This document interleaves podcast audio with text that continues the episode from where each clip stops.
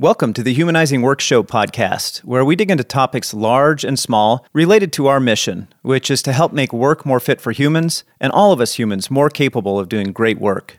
You can learn more about humanizing work at humanizingwork.com. Welcome to the Humanizing Work mailbag, where we answer questions from the Humanizing Work community. If you've got a question for us, email us at mailbag at humanizingwork.com and we'll see if we've got a good answer for you we received this email to the mailbag headquarters. It said, I was in a one on one with my boss and I shared a problem I was observing on the team. She reminded me of her motto Don't bring me problems, bring me solutions. The challenge was that I didn't have a solution. Should I wait to share the problem until I've come up with a solution? This is one of those phrases that evokes the office style management to me. And like immediately raises my hackles. But I have to slow down and think about okay, what's the likely well intentioned origin of this management catchphrase? Somebody came up with this for a what felt like a good reason. And I think if I try to put myself in their shoes and come up with the best case, I can imagine, and, and I've been in this situation occasionally, the leader who has team members who don't take the power that they have and who just are thinking of you as the problem solver. So I, I think the best intentioned goal here is I want my people to spend some time thinking about problems before we talk. I want them to use the power they have instead of just being a powerless victim to everything and not see me as the person who always has to swoop in and save them. And so there's a well intentioned thing about team empowerment and capability, and I appreciate that. That's not usually how it plays out, though. Yeah, I think that there are some negative side effects that come up when somebody hears this from their manager. And I like to think this idea of a culture signal, which we've talked about quite a bit on the podcast and on the show, that our actions speak louder than our words, and people are always looking for signals for what's expected around here. And culture signals always have an intended thing that we're communicating, like a benefit. This is what matters here, a positive side to it and often communicate the thing we're willing to get worse at. And I think in this case, there is something that we don't think of that we might get worse at if we use this phrase a lot. There are some negative side effects. Uh, and those can look like people never sharing what they're noticing, even if they're important things for somebody to be aware of. I don't share it. I'm just going to wait to bring it up until I can figure out how to solve it it can send a signal that people don't think the manager's interested in being a, a, collaborator in solving problems, just having other people do it for them. And sometimes I think we value performing competence over transparency and collaborative problem solving. So there are some potential side effects to this that can make it go wrong, despite, I think, the well intentioned positive benefits we can get from it. Yeah, and I think there are a couple other longer term side effects. So that's kind of the immediate thing that happens in the moment. And then there's, I think, an effect of emphasizing and prioritizing certain kinds of problems and certain approaches to solving them. If you say this a lot, it teaches your team focus on the things that can be solved individually via deep thinking. And the things that are too difficult or complex for that, don't bring those up because you're just going to get smacked down for it. And long term, you end up either not hearing about things until they blow up, or you get individuals or a team solving the same problem over and over again in isolation and miss an opportunity for system improvement.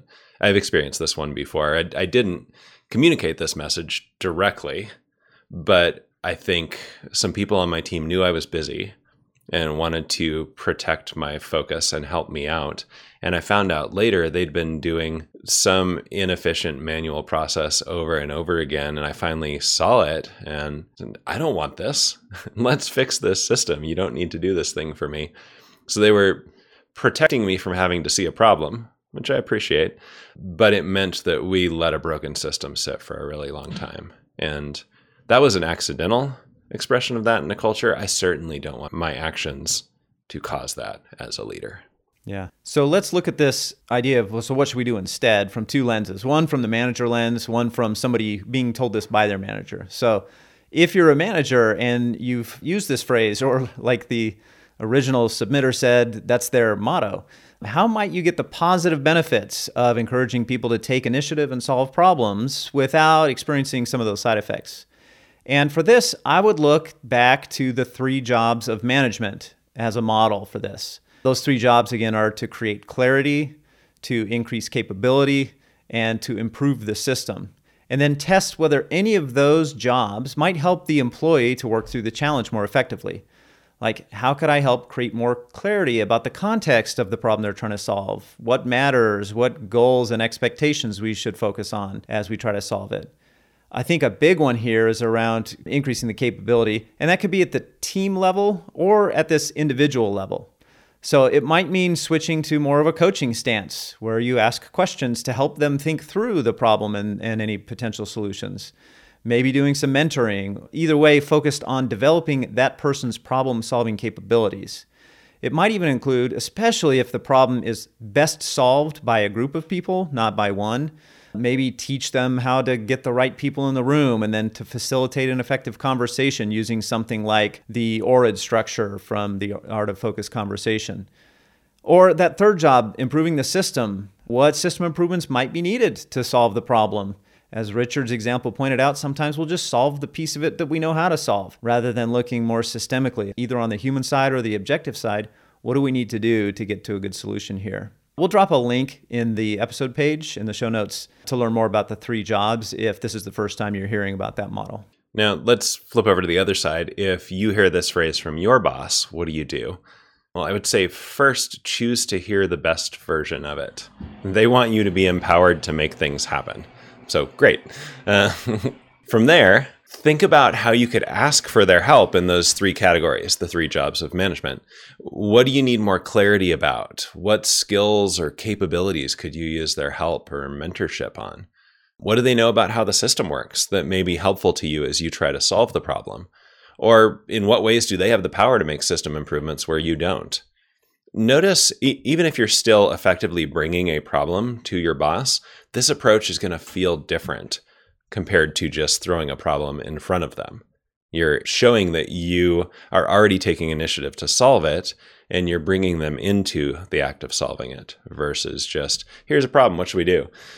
Finally, remember our favorite technique when you can't solve a problem, which is make it more visible.